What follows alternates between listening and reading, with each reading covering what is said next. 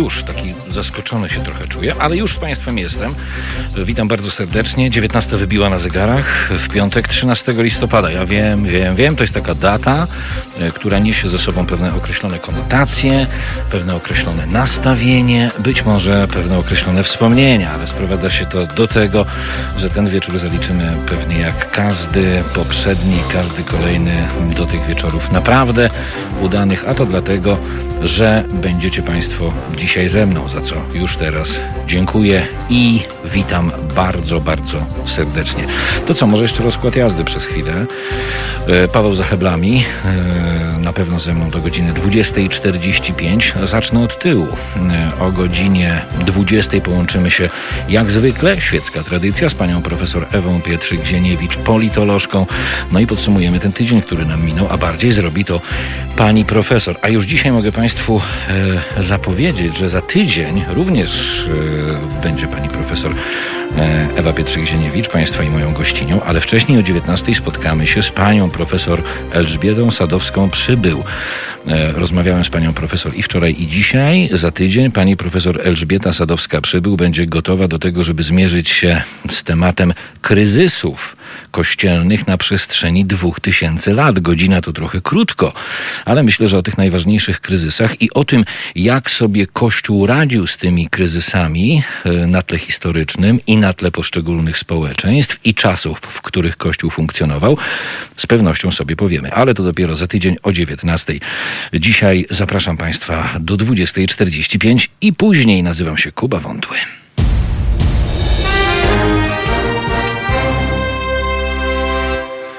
A teraz już się słyszę. I Być, być może będę słyszał również e, Państwa. E, Natomiast widzę, pozdrawiam serdecznie na naszych czatach internetowych. Już Państwo jesteście. To dobry znak.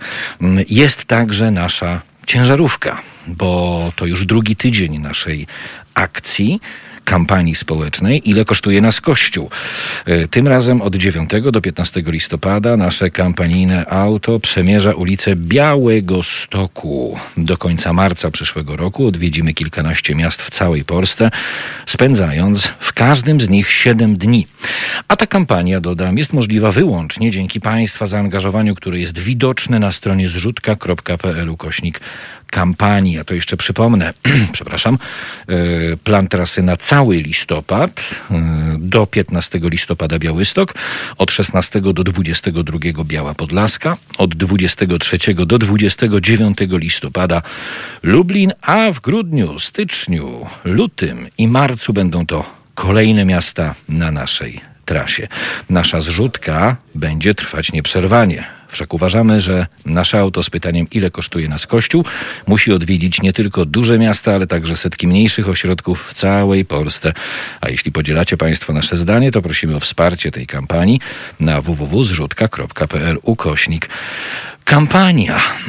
Białystok. Jak ktoś jest w Białymstoku, to na teraz małpahalo.radio można przysłać nam e, swoje fotosy z tą ciężarówką, bo takowe także od Państwa dostajemy, kolekcjonujemy i na podsumowanie e, tej pierwszej kampanii, pierwszej jej odsłony w zasadzie, e, bo to jest zależne tylko i wyłącznie od finansów, takie podsumowanie związane właśnie z tymi zdjęciami zrobimy sobie mm, z końcem marca, e, kiedy tę pierwszą odsłonę kampanii zakończymy. Myślę, że jak na pierwsze tego typu podejście e, w ramach takiej kampanii 19 miast to nie jest mało.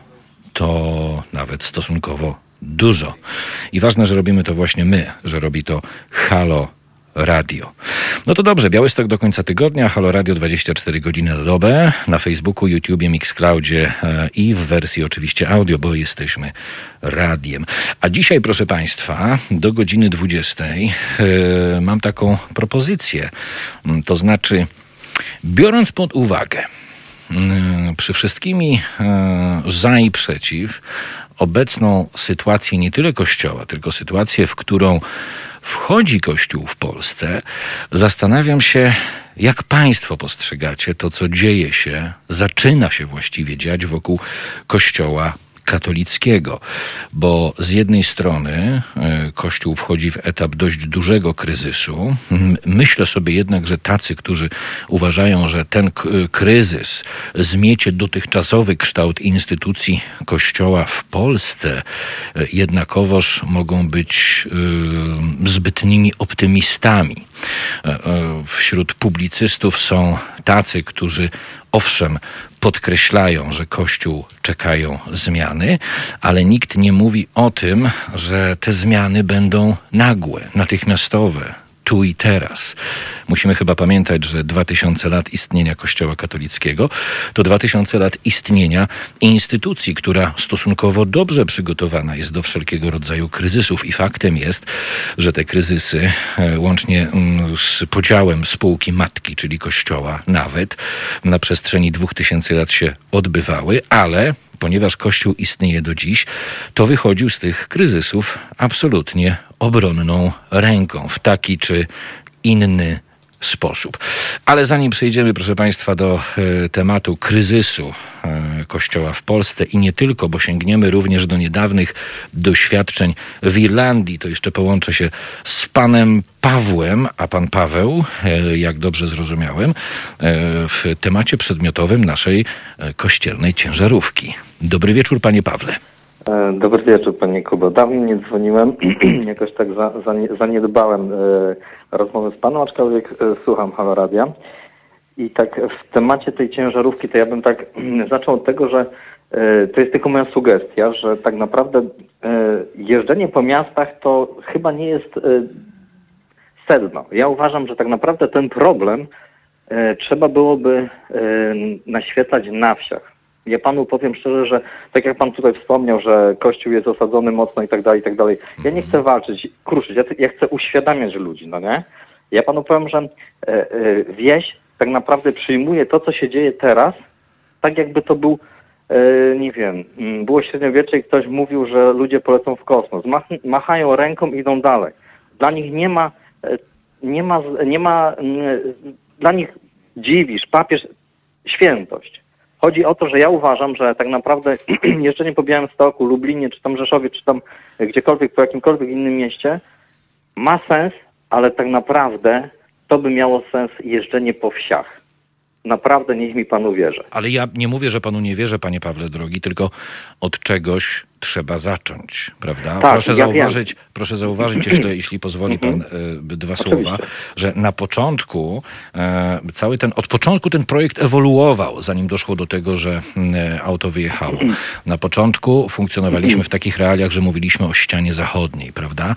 I to w dalszym mhm. ciągu, powiem panu szczerze, szczególnie w ujęciu małych ośrodków miejskich, tego co pan mówi, wydaje się absolutnie logiczne, bo żebyśmy mogli pojawić się w tych mikrospołecznościach, e, za czym, za czym jestem całym sercem, to najpierw musimy na te trasy i na te miejscowości zarobić, a zarobimy tam, gdzie nie będziemy musieli przekonywać do tego, co jest na tej ciężarówce napisane, tylko zarobimy w taki sposób, że ludzie zgodzą się z tym, co jest tam napisane. I tego typu schemat dotyczy właśnie, no tak to się w Polsce urodziło, tak się stało. E, terenów na zachód od Wisły jednak. Ja to zawsze upraszczam, że ten samochód jeżdżący po zachodniej stronie Wisły musi zarobić na tę wschodnią stronę Wisły.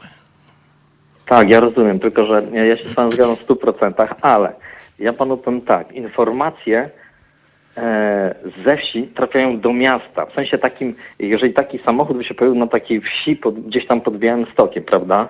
Gdzie jest e, po prostu e, no, zero-jedynkowo ludzie myślą, prawda? I, i ta informacja trafiłaby do Białego Stoku przez, przez wieś. Jak informacja zostanie wwieziona ze wsi do miasta, będzie zupełnie inaczej odebrana niż z miasta do wsi. Wie pan o co mi chodzi? chodzi mi A nie to... ma pan wrażenia, panie Pawle, że w strukturze społecznej to w ogóle działa odwrotnie, że to właśnie nazwijmy to sobie, ten rozwój cywilizacyjny, postęp cywilizacyjny wsi, no od zawsze powodowany jest y, sygnałami y, i y, tym wszystkim, co płynie z miasta do wsi. Tak, zgadzam się, tylko że trzeba zwrócić uwagę, proszę pana, na to, że sama młodzież młodzież studiująca, ona ze wsi idzie do miasta. Jasne, pan o tym- absolutna zgoda. Absolutna Chodzi zgoda. mi, chodzi mi o to, że młodzież jak wywiezie ze wsi taką informację, że przejeżdżała ciężarówka, na której było napisane, że e, 20 mi, e, miliardów idzie rocznie, oni to przetworzą z kimś w, mieście i ta osoba z miasta, bo oni podejmą tą rozmowę, będzie w stanie e, polemizować i możliwe, że nakłaniać, bo ludzie w mieście, no niestety chcąc, nie chcąc, są bardziej wyedukowani. I no ja to tak postrzegam, więc tutaj jest tylko moja sugestia. I absolutnie no się i- z Pana sugestią, Panie Pawle, zgadzamy. Myślę nie tylko ja, ale my wszyscy. Tylko na wszystko musi przyjść pora tak naprawdę. Ja rozumiem. I do, tego, żebyśmy, To tylko taka moja... I do tego, żebyśmy dotarli do tych małych miejscowości, na to jeszcze musimy chwilę poczekać, ale Rozumiem. zapewniam pana, że od samego początku taki jest plan. Zaczynamy od tych największych, potem średnie, potem coraz mniejsze, coraz mniejsze. Dobrze. Super, Dziękuję dziękuję, pięknie. Wszystkiego dobrego, panie Pawle. Dziękuję. Pozdrawiam, pozdrawiam serdecznie. 10 minut po godzinie e, 19. A y, zwróciliście państwo być może jeszcze e, uwagę na mm, tę kwestię, o której mówiłem kilka minut e, temu.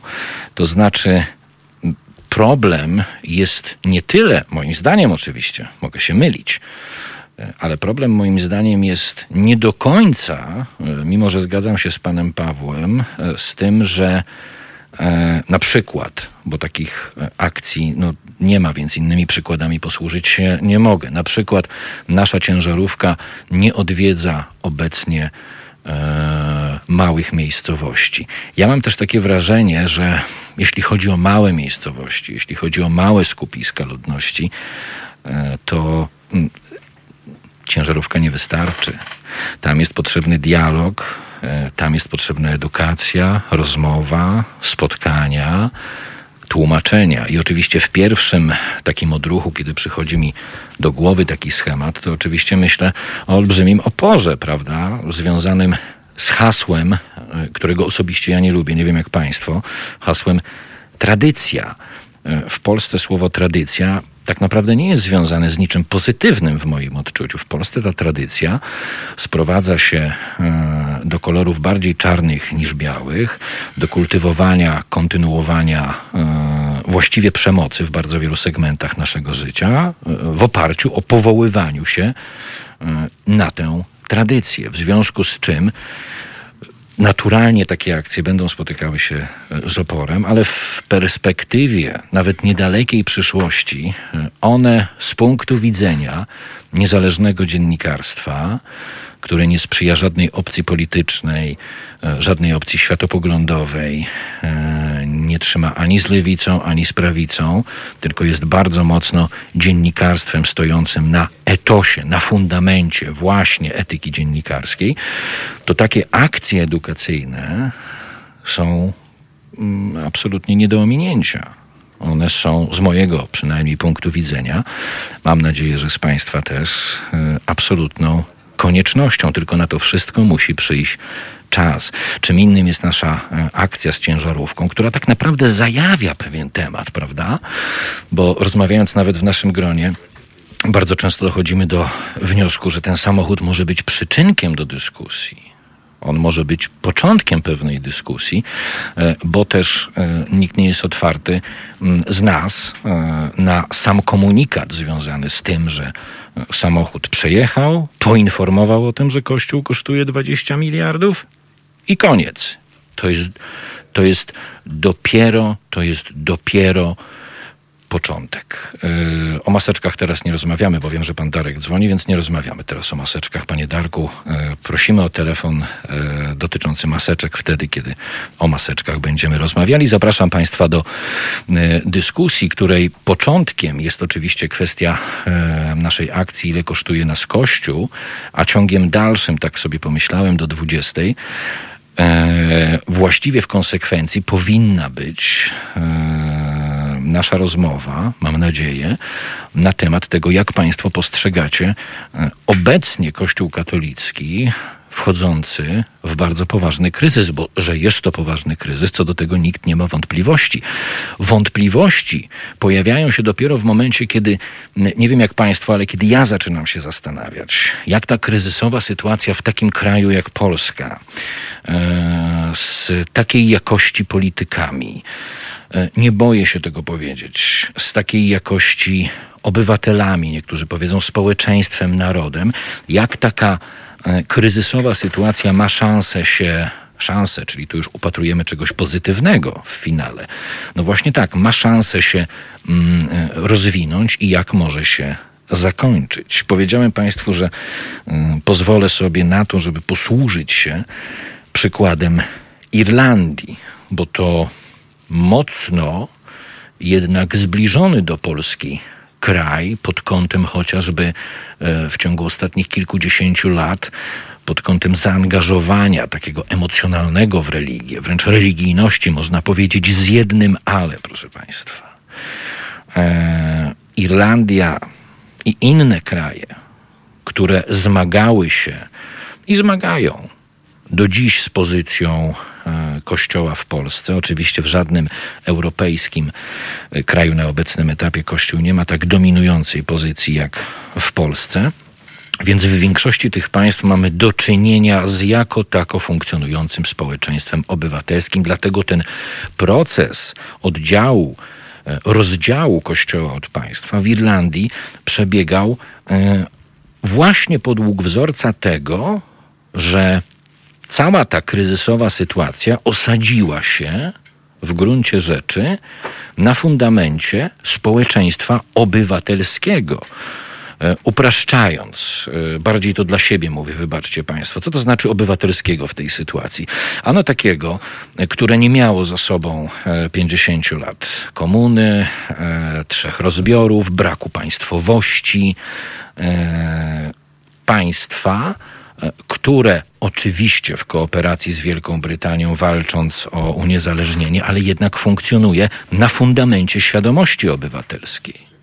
W związku z tym ten proces rozdziału Kościoła od państwa w Irlandii, odnosząc go do tego, co zaczyna się w Polsce, jestem przekonany, niestety na naszą polską niekorzyść, e, e, okaże się, iż przebiegł znacznie sprawniej i znacznie szybciej znacznie sprawniej i znacznie szybciej. E, zanim o tej Irlandii szerzej e, pozwolę sobie powiedzieć, to połączę się z panem Waldemarem. Panie Waldemarze, dobry wieczór, witam serdecznie. Ja pana witam, panie Kubo, dobry wieczór. Witam i słuchamy. Y, no właśnie w sprawie tej, o której pan mówi, no więc to się wszystko skończy no niezwykłym happy endem. To, to, to, to ja nie mam żadnych wątpliwości. Zresztą od, od kilkudziesięciu lat nie mam takich wątpliwości. Ja ten proces widzę już od wielu, wielu, wielu, wielu lat. I, i to się skończy no, całkowitym, całkowitym może, nie, może nie całkowitym, ale, nie, ale niezwykłym uzdrowieniem tego społeczeństwa. Bo przecież już no, no, nie ma innej możliwości zupełnie, to tylko kwestia wyczyszczenia. Ale panie Waldemarze, proszę, proszę rozwinąć kwestię, bo to mnie bardzo interesuje. W jaki sposób miałoby nastąpić to uzdrowienie? No, mi, mi, mi się wydaje, znaczy jestem tego zdania, że problem Kościoła zostanie rozwiązany przez sam Kościół od środka. To znaczy bardzo wielu młodych księży, którzy są w tej chwili marginalizowani przez sam Kościół w swoich hierarchiach, oni, oni dopomną się tego, żeby, żeby, żeby funkcjonować w społeczeństwie w ramach, które e, są, no powiedzmy, mm, wyznaczone przez dobrze pojęte pojęcie religii. Panie Waldemarze, wejdę w słowo, przepraszam, wejdę w słowo, ale przecież ci, którzy e, wchodzą do instytucji kościoła jako przyszli księża, no oni są w pewien sposób ukształtowany.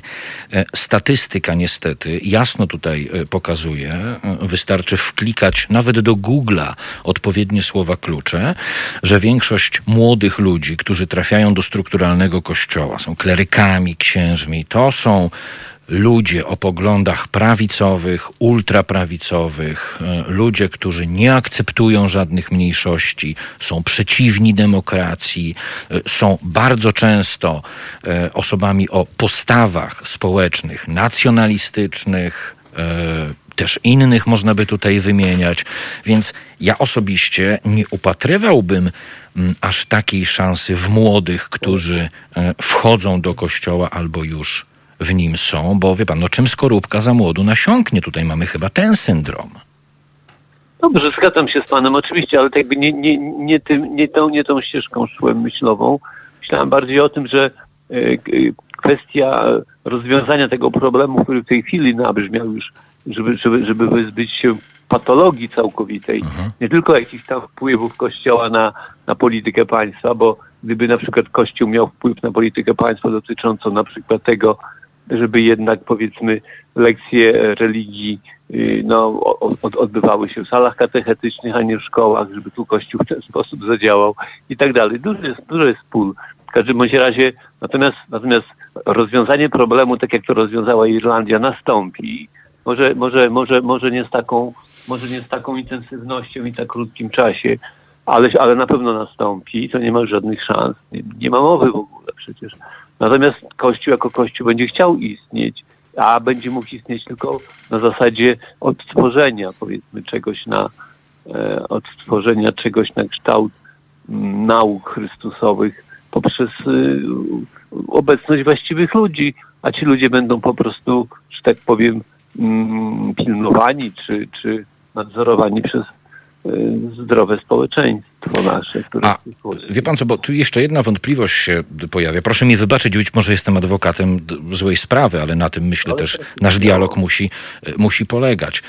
Kto i w jakich okolicznościach miałby zastąpić tę grupę dziadków e, o dość ograniczonych horyzontach poznawczych, o intelektualnych nie wspomnę, która w tej chwili no, stanowi większość tego trzonu kierowniczego Kościoła katolickiego. Bo przecież to nie będzie tak, że oni ustąpią e, gremialnie i na ich miejsce oto zostaną wprowadzeni, no idąc e, pana tokiem myślenia, bardzo mocno życzeniowym, ja też podzielam taki tok myślenia, ale odnieśmy się do realiów, że oto wkroczą na scenę osoby duchowne, mające pełną świadomość tego, że Kościół winien być oddzielony od państwa, tak jak państwo i Kościoła, i winien być utrzymywany tylko przez wiernych i nie brać ani z złotówki e, z budżetu lokalnego, czy w ogóle z budżetu państwa.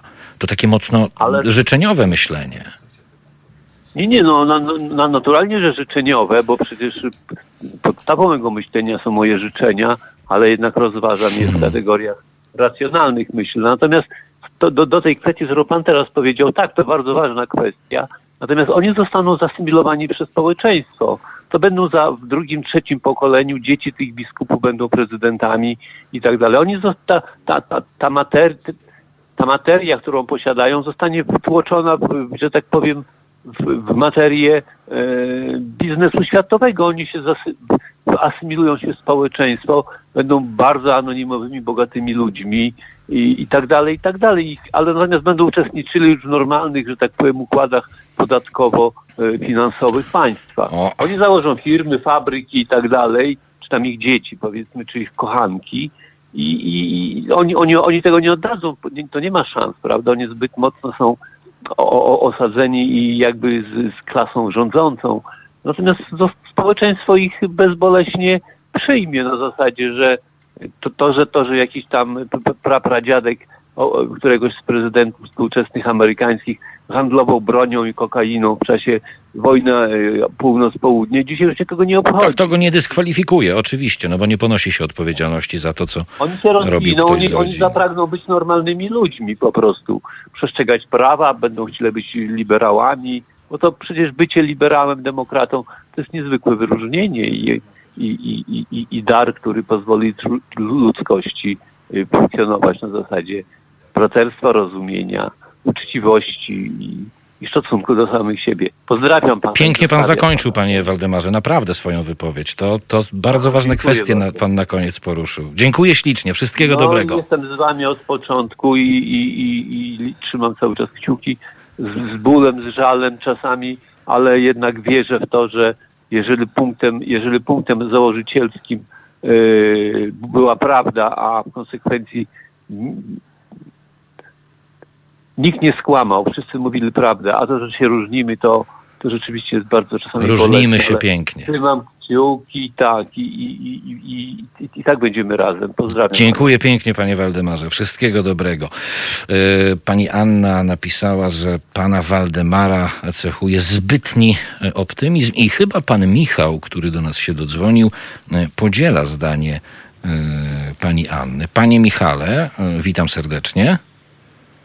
Witam serdecznie, panie Kubo. No to co, E, zbytni, zbytni, zbytni optymizm ze strony Zbytni. pana Waldemara? Dlaczego? Zbytni, zbytni. Dlaczego?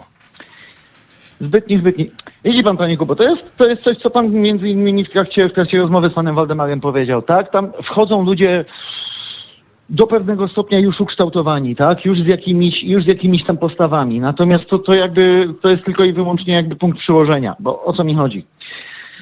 W tym momencie e, szum medialny się dzieje, prawda, wokół, no umówmy się, już starych, doświadczonych hierarchów, tak? Kardynała Dziwisza, kardynała Makarika i tak dalej. To, to już są ludzie wiekowi, a w międzyczasie, no niestety, no jakby nie ma co być naiwnym, że ten proceder się w jakiś sposób zatrzymał, bo dwóch starszych panów zostało postawionych na świeczniku przez reportaż TVN. No nie. W dalszym ciągu obawiam się, że robią krzywdę dzieciom księża młodsi stażem, dopiero dochapujący się swoich pozycji i oni tak naprawdę nie myślą o tym, że jest kryzys i trzeba coś zmienić, tylko no, przyzwyczajenia tego, prawda, że tyle tysięcy lat ta instytucja sobie, prawda, e, wykształcała pewne, pewne procedury, które no modelowo wyglądają wręcz mafijnie. Bo ile było takich historii, że prawda, już wokół samego Dziwisza, tak, że, że, że gdzieś tam ktoś się nie chciał wypowiadać na temat jego powiązań z tego względu, że goś koordynował budowę szpitala w jakiejś miejscowości i tak dalej. No to tak samo jak bonz, bonzo mafijny, prawda, postawił jakąś fajną restaurację w fajnej lokalizacji w Nowym Jorku, no i wszyscy mieli w nosie, że ten facet kontroluje, znaczy wszyscy wiedzieli, że ten facet kontroluje, prawda, ileś tam procent rynku narkotykowego, ileś tam procent handlu bronią, no ale przecież postawił taką fajną restaurację, no to cichosza. I to się dzieje, i to się dzieje w dalszym ciągu. I tak naprawdę, no, nie wiem, zmasowane reformy i zmasowane działania ze strony świeckich instytucji porządku publicznego, świeckich instytucji odpowiedzialnych za, za prze... Boże Święty słowa mi zabrakło. Za przestrzeganie prawa i za, i za prawda, jego, jego egzekwowanie i za ściganie przestępstw e, seksualnych, no dopiero coś takiego wywołałoby kryzys w samej instytucji, ponieważ dopiero wtedy ta instytucja zaczęłaby się bać o swoje wpływy. Natomiast no, ze względu na długoletnią, sięgającą jeszcze poprzedniego systemu, sieć powiązań pomiędzy, pomiędzy klerem a, a, a władzą, no to raczej się, raczej się nie ma co spodziewać takich działań.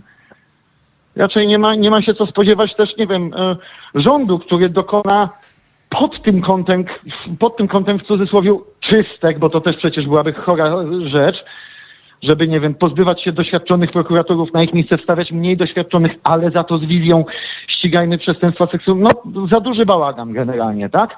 Dlatego oni są spokojni, dlatego, okej, muszą się jakoś tam wypowiadać, prawda, z przestrachem, żeby ich e, ten, żeby ich e, opinia publiczna nie zjadała, bo zostali wywołani do mainstreamowych mediów, ale to, co się dzieje pod maską, to, co się obawiam, że się dzieje w e, salonach poszczególnych kurii, poszczególnych arcybiskupstw i tak dalej, to jest bardziej kombinowanie planu naprawczego pod tytułem jak to naprawić, żeby działało, żeby działało tak jak do tej pory.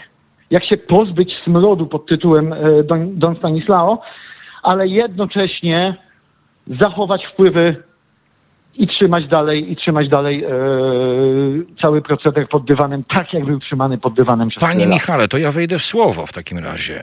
To może Mhm. właśnie wracamy do punktu wyjścia tutaj naszego, niejako, tak sobie powiem, bo nawet jeśli stanie się tak, jak pan e, e, powiedział w swojej konstatacji, że pozbędziemy się tam tych skompromitowanych, umownie nazwijmy sobie, starców, e, na ich miejsce wejdą jacyś z nieznanymi twarzami, może nawet młodsi, ale zachowamy wpływy, to może kluczem są jednak rzeczywiście pieniądze. Oczywiście. Może, Przede wszystkim, może mówię, to jest- odcięcie na wszystkich możliwych Mhm. frontach kościołowi pieniędzy finalnie rzeczywiście w dużym stopniu rozwiąże te wszystkie kwestie, bo oni wtedy, ja mam przynajmniej takie wrażenie, nie wiem czy pan się ze mną zgadza, oni wtedy będą musieli Mhm. skupić się na tym, jak zarobić na swój chleb. Mhm. Po części tak, po części. Z tego względu, że no dobra, załóżmy, zróbmy taką symulację idealną, tak? Jutro wchodzi w życie ustawa o tym, że w ogóle Kościół katolicki wypada z obiegu budżetowego, tak? Przestaje istnieć coś takiego jak fundusz kościelny. Generalnie zaczyna się utrzymywać tylko i wyłącznie tak jak, nie wiem, tak jak Halo Radio, tak? Z, z tego, co ludzie im, co ludzie im wyślą. Prawda? Tak. I? Załóżmy, coś, te, takie coś, takie coś. To oni na chwilę obecną mają zmagazynowane na tyle duże środki, że jeśli chodzi o wredny, złośliwy proceder, proceder chociażby łapówkarstwa, czyli stąd mamy proste odnogi do pośredniczenia w przeróżnego rodzaju lobbingach, to oni w dalszym ciągu są spokojni o to, że przez jakiś czas ta maszynka będzie funkcjonować. Ale już pewien Może proces... Ale już pewien proces zostanie rozpoczęty, bo do tej pory nikt go nie rozpoczął, Mhm. panie Michale. Takie mam wrażenie. Zgadza się, zgadza się, zgadza się, tylko wtedy dopiero poznamy prawdziwą finansową potęgę Kościoła, jeżeli oni tych środków, które im zostaną po odcięciu, będą musieli użyć na przykład do tego, żeby ten proces odwrócić. Tak? Czyli żeby znowu było po staremu. Jasne. Jasne. Panie Michale, dziękuję tak pięknie. naprawdę poznamy, poznamy Molocha. Dziękuję pięknie za ten głos, Bo tak panie Michale. chodzi o pieniądze. Dziękuję pięknie. Wszystkiego Dziękuję dobrego. pięknie również, panie Kubo. Kłaniam się Wszystkiego nisko. dobrego, miłego wieczoru. Również życzę. Półtorej minuty e, po wpół do ósmej. E, kra, kra ich binda.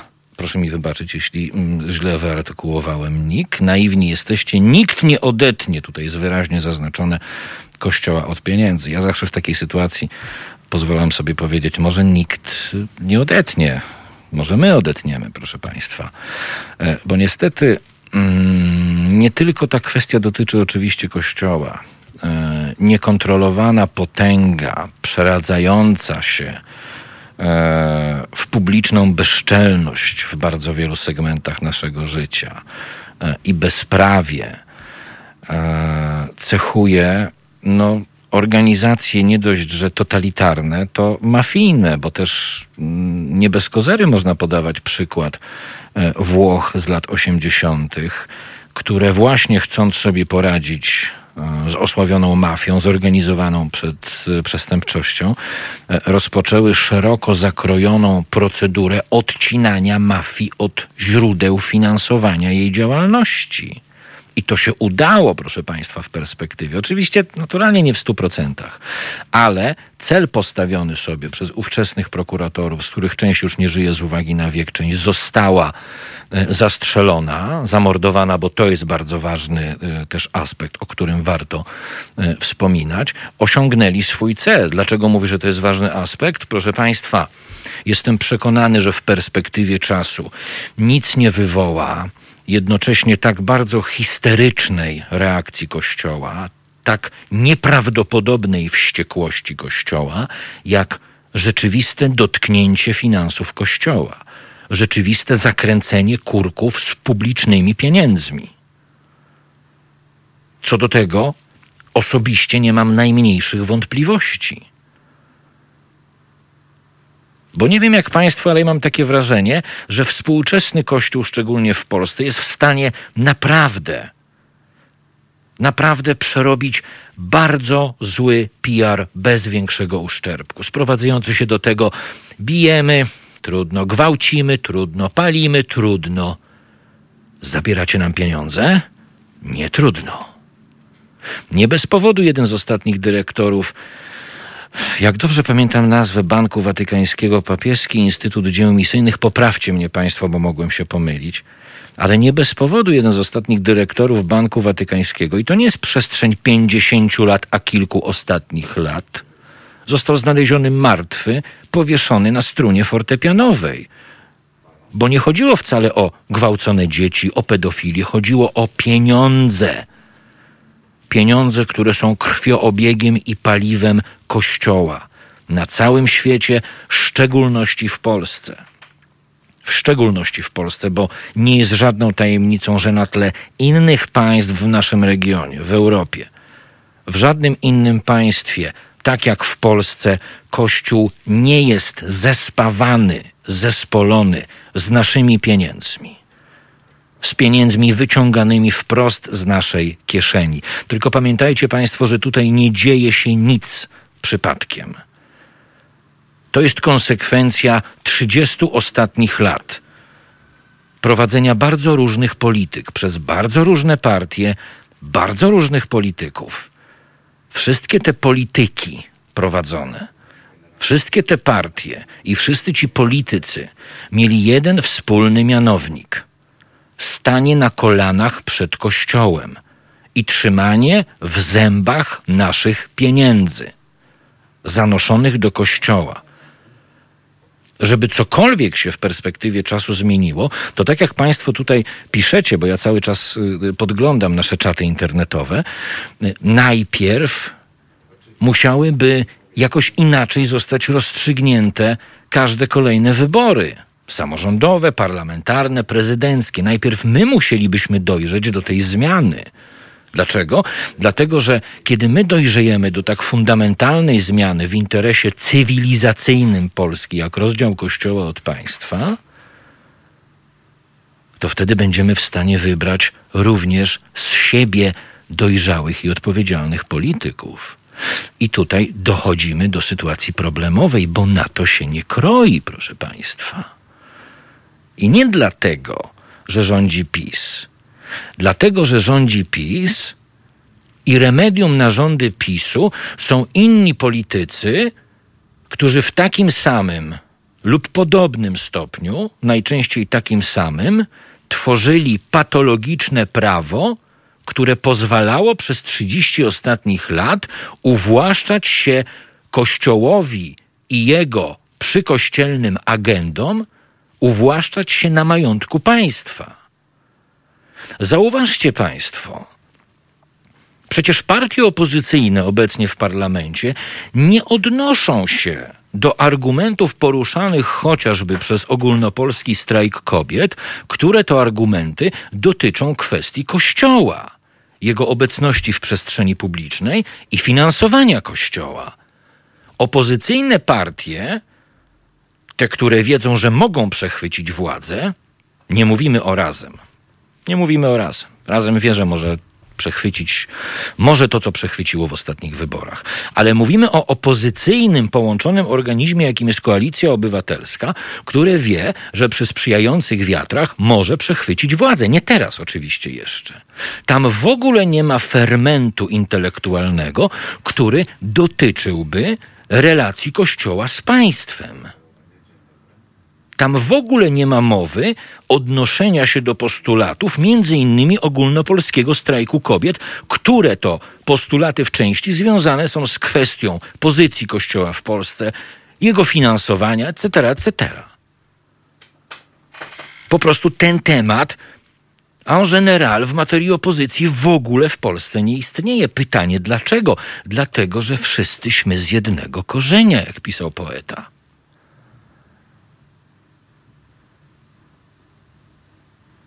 I co mamy w tej chwili robić? Oczekiwać na to, aż pewnego dnia nie wiadomo skąd przyjdą nowi odpowiedzialni politycy. Nie, proszę Państwa, pozostaje nam działać. Pozostaje nam wysyłać tę ciężarówkę, może potem następną. Tak jak mówił na początku nasz słuchacz, nie tylko do dużych miast ale do mniejszych ośrodków. Pozostaje nam mieć pieniądze na to, żeby zacząć jeździć do tych małych ośrodków miejskich, do tych wsi. I nawet jeśli reakcja będzie początkowo agresywna, to z uporem lepszej sprawy, pozytywnie na to patrzę, rozmawiać z ludźmi, pokazywać im, ile tracą w materii trwającego wyścigu cywilizacyjnego na świecie. Przez zespawanie nawet swojej mikrolokalnej ojczyzny z mikrolokalnym, strukturalnym kościołem katolickim. Na zegarach 20 minut do godziny 20. Proszę Państwa, e, przypominam, że e, tuż po godzinie 20 Państwa i moją gościnią e, będzie pani profesor Ewa Pietrzyk-Zieniewicz, politolożka. Jak co tydzień pani profesor podsumuje tydzień, a ja jeszcze za kilka minut powrócę do kwestii kościoła irlandzkiego, bo tu jest jedno ale, o którym w ogóle się nie mówi w przestrzeni publicznej, omawiając sytuację rozpadu na przykładzie Irlandii tych relacji z państwa z Kościołem. Tych, tych, tych relacji państwa z Kościołem. Ale to e, zrobimy za kilka minut. 20 minut do 20 to jest wieczorne piątkowe Halo Radio. Zostańcie Państwo z nami.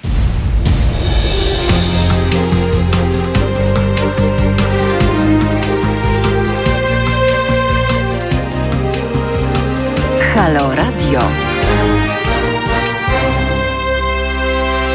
14 minut do godziny 20. Program jest wieczorny i piątkowy.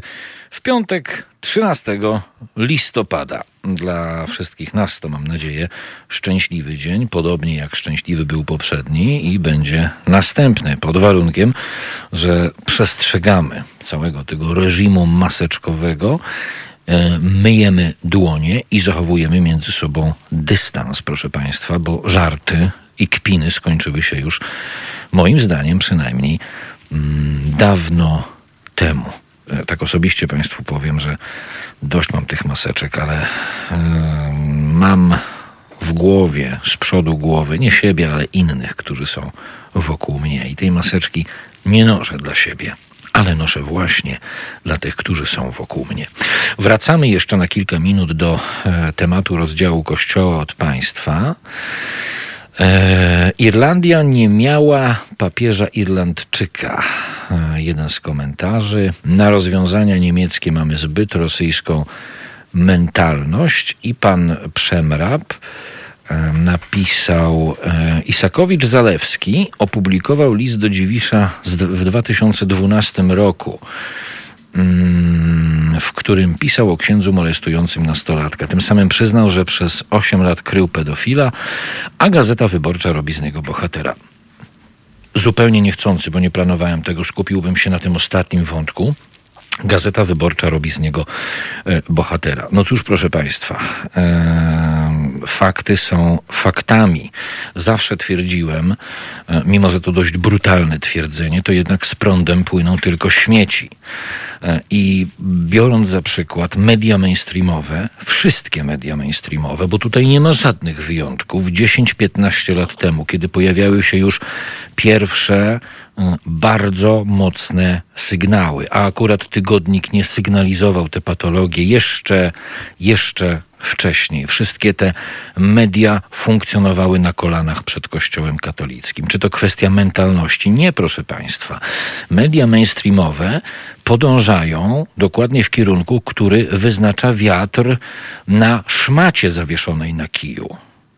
I tak jak 10 czy 15 lat temu wiatr wyznaczał, jak dziennikarze mediów mainstreamowych na tę szmatę zawieszoną na kiju patrzyli, wyznaczał im, im kierunek funkcjonowania na kolanach czy leżenia krzyżem przed kościołem i jego dostojnikami, tak teraz ten wiatr wyznacza im trochę inny kierunek.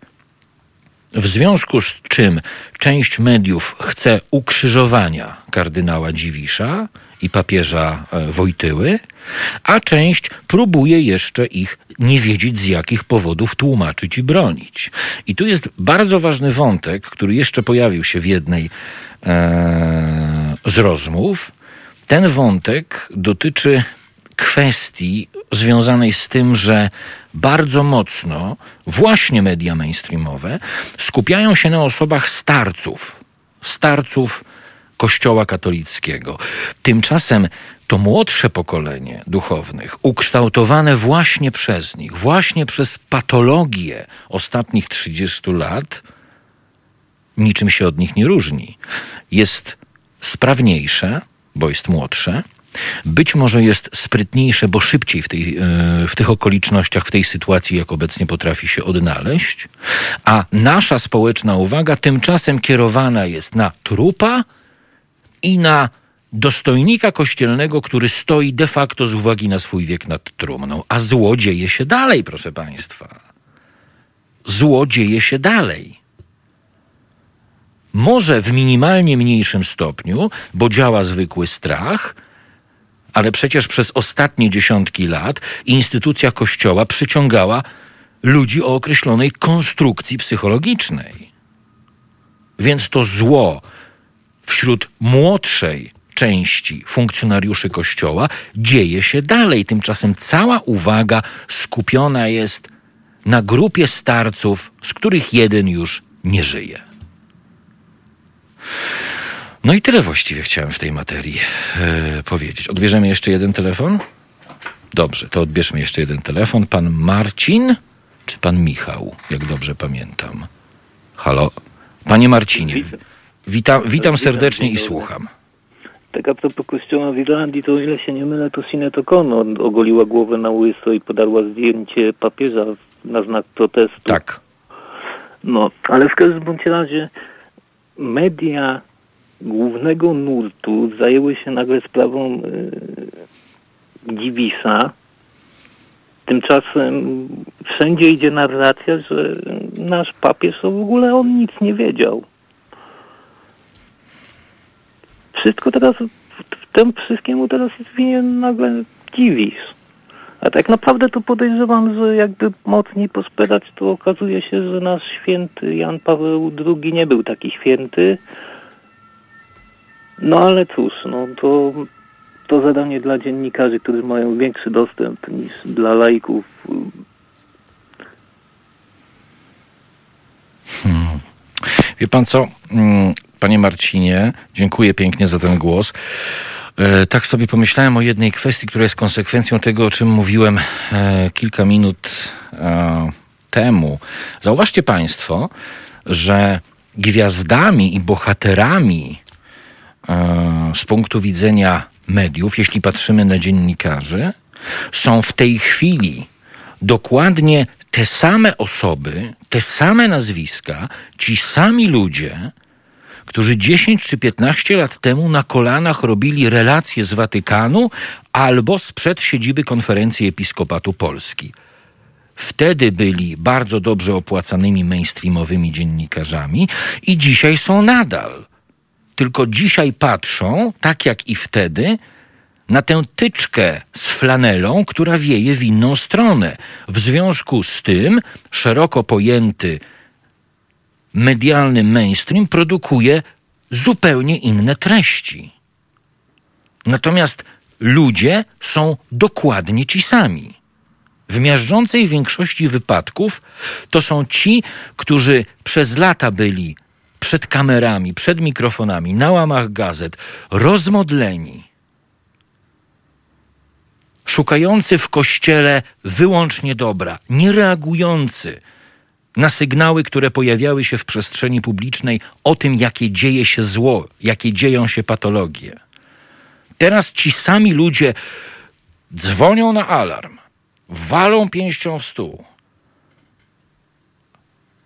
piszą o tym, że no okazuje się, że papież Polak nie był chyba taki cudowny, a kardynał Dziwisz to już w ogóle. Nie bądźmy naiwni, to nie jest wiedza, która pojawiła się teraz. To nie była wiedza tajemna już kilkanaście lat temu. Tylko wiatr wiał w zupełnie inną stronę, a media mainstreamowe kierują się interesem, czyli dokładnie tym, z której strony i w którą wieje wiatr. Dlatego tak ważne są, proszę Państwa, niezależne media niezależne nie tylko od mainstreamu, ale niezależne od żadnych odchyleń ideologicznych. Dlaczego mówię o tych odchyleniach ideologicznych przy okazji dyskusji o Kościele? Proszę Państwa, każdy może wierzyć w co chce. To jest jego prywatna sprawa. Natomiast prywatną kwestią nie jest i nie będzie z punktu widzenia interesu każdego społeczeństwa, każdego kraju, w tym szczególnie Polski, bo jesteśmy Polakami Nigdy nie będzie prywatną sprawą to, że finansowo Kościół jest zespawany ze strukturą państwa. To nigdy nie będzie prywatna sprawa. To nie ma nic wspólnego z religią, to nie ma nic wspólnego z wiarą. Czy ja chcę palić kościoły? Nie. Bo bardzo często to piękne, zabytkowe budynki. Czy ja zabraniam komukolwiek wierzyć? A kim ja jestem, żeby komukolwiek wierzyć w cokolwiek zabraniać? Nie. Czy ja chcę, jak to niektórzy kandydaci na polityków, bo przecież nie politycy, mówią o tym, że chcieliby przyjaznego rozdziału Kościoła od państwa? Nie, proszę państwa. Ja nie chcę żadnego przyjaznego rozdziału Kościoła od państwa. Więcej, ja nie chcę żadnego nieprzyjaznego rozdziału Kościoła od państwa. Ja w imię ideałów społeczeństwa obywatelskiego, w imię rozwoju tego kraju, chcę po prostu rozdziału Kościoła od państwa. I nie ma dla mnie znaczenia, czy on jest nazywany, czy on będzie przyjaznym, nieprzyjaznym. Chcę jasnego, precyzyjnego cięcia. Tak jak gorący nóż wchodzi w masło. Takie cięcie winno się dokonać w Polsce. To jest oczywiście przenośnia, bo ono się nie dokona tu i teraz. Ten proces dopiero rozpoczynamy. Tylko ten proces nie będzie możliwy, jeśli nie będziemy, proszę Państwa, o tym wszystkim rozmawiać. On nie będzie możliwy, jeśli nie będziemy wzajemnie się informować. On nie będzie możliwy, jeśli nie będziemy krytyczni przede wszystkim wobec siebie i środowisk, które formalnie chcemy popierać i społecznych, i politycznych. Bo jeśli będziemy tkwili w swoich bańkach światopoglądowych, to odnosząc to do naszej ciężarówki, powinniśmy ją wysłać tylko na zachód od Wisły. Nie robimy tego. Ponieważ mamy pełną świadomość, że rzecz w tym, żeby zasiać, nie przekonać, bo do tego długa droga, zasiać ziarno wątpliwości w tych, którzy uważają, że kwestią normalną, kwestią tradycyjną, a o tradycji już dzisiaj mówiłem, że tradycja w Polsce ma kolor czarny, jest związana z przemocą najczęściej, z uznawaniem przemocy. Tym jest tradycja w Polsce. Żeby zasiać ziarno wątpliwości, a potem w bardzo wielu sytuacjach podlewać je, żeby z tego wykiełkowała zdrowa roślina na fundamencie ani chorej, ani zdrowej relacji pomiędzy państwem a Kościołem. Na fundamencie rozdziału Kościoła od państwa, który podkreślam, ani nie musi być przyjazny, ani nie musi być nieprzyjazny. Ma być po prostu rozdziałem Kościoła od państwa. Zostały nam trzy minuty do godziny 20. Jeszcze e, tylko jeden wątek e, i już będę Państwa bardzo tak formalnie, ale i serdecznie zapraszać do spotkania z panią profesor Ewą Pietrzyk-Zieniewicz. Mm, kiedy mówiło się bardzo dużo i stawiało Polsce za przykład, szczególnie teraz, ten rozdział kościoła i państwa w Irlandii, to nie wiem, chcący czy niechcący, czy przez pryzmat bycia niedoinformowanym, nie informowano o pewnych dwóch istotnych kwestiach. O pierwszej już dzisiaj powiedziałem. Czyli, że mimo wszystko ten rozdział nastąpił na fundamencie społeczeństwa obywatelskiego, społeczeństwa świadomego, z natury rzeczy świadomego. Ta natura rzeczy to oczywiście historia, upraszczając. I mam też na myśli to, że Irlandczycy walczą o swoją niezależność w taki czy inny sposób. Drugą kwestią jest to, proszę Państwa, że do kościoła w Irlandii nadal należy 90% wszystkich szkół w kraju. Państwo opłaca większość prowadzenia tych placówek, a budynki, w których znajdują się szkoły, są własnością kościelną. W związku z tym Kościół ma prawo określać ich tak zwany etos, co oznacza innymi prawo do decydowania o rekrutacji, w tym prawo odrzucenia dzieci nieochrzczonych. To się nazywa barierą chrztu w Irlandii. Od września 2018 roku dopiero coś się ruszyło ponieważ wprowadzono ustawę usuwającą prawo selekcji religijnej uczniów w szkołach finansowanych przez państwo. Tu się dopiero ruszyło. Ale do czego zmierzam? Ten rozdział Kościoła od państwa, on się w Irlandii odbył w warstwie społecznej, nie systemowej. Na to się w ogóle nie zwraca uwagi. 90% wszystkich szkół w kraju należy do kościoła. A więc to nie jest tak różowo. Oczywiście fundamentem w materii relacji społecznych pozostaje ten rozdział na płaszczyźnie społecznej, na płaszczyźnie świadomości społecznej. Natomiast drugą kwestią jest właśnie płaszczyzna wzajemnych powiązań państwa i kościoła i Irlandia też ma tutaj problemy, tylko robi coś w tym kierunku od 2018 roku, czyli na szczęście od dwóch lat. Tutaj pan bardzo zauważa, na szczęście w Polsce szkolnictwo jest świeckie w większości tak, formalnie w większości tak, ale już nieformalnie nie. Więc to jest tak, że Irlandia dopiero mierzy się z tymi systemowymi rozwiązaniami od dwóch lat. Dlatego tak bardzo ja osobiście stawiam na kwestię finansów. Bo można na gruncie społecznym dokonywać pewnych zmian. Zmniejszenie e, liczby chodzących do kościoła, z e, ślubów kościelnych, chrztów. Proszę Państwa, to nie zmienia fundamentu, który dla kościoła jest najważniejszy fundamentu relacji ze strukturą państwa, a ta relacja oparta jest w 100% na finansach. Tu jest fundament. I to jest kwestia najważniejsza. Jeśli mamy mówić o rozdziale Kościoła od państwa, to pieniądze są jedynym albo pierwszym i jedynym punktem, bo tylko tego boi się Kościół. Z pedofilią, z gwałceniem dzieci w ten lub inny sposób sobie poradzą nie poradzą sobie z odcięciem od naszych pieniędzy i dlatego te pieniądze trzeba im odciąć. I dlatego nasza ciężarówka, ile kosztuje nas Kościół, będzie jeździła do końca marca, a potem znowu wyjedzie w trasę i pojedzie do kolejnych miejscowości, w których jej nie było. Tylko to wszystko jest zależne od państwa. Zrzutka.pl ukośnik kampania. Jeżeli będziecie wspierać naszą działalność w ten sposób, to jak zwykle macie Państwo moje słowo, że ten samochód właściwie będzie zatrzymywać się tylko na tankowanie. Bo tak to sobie wymyśliliśmy i tak naszym zdaniem należy to organizować.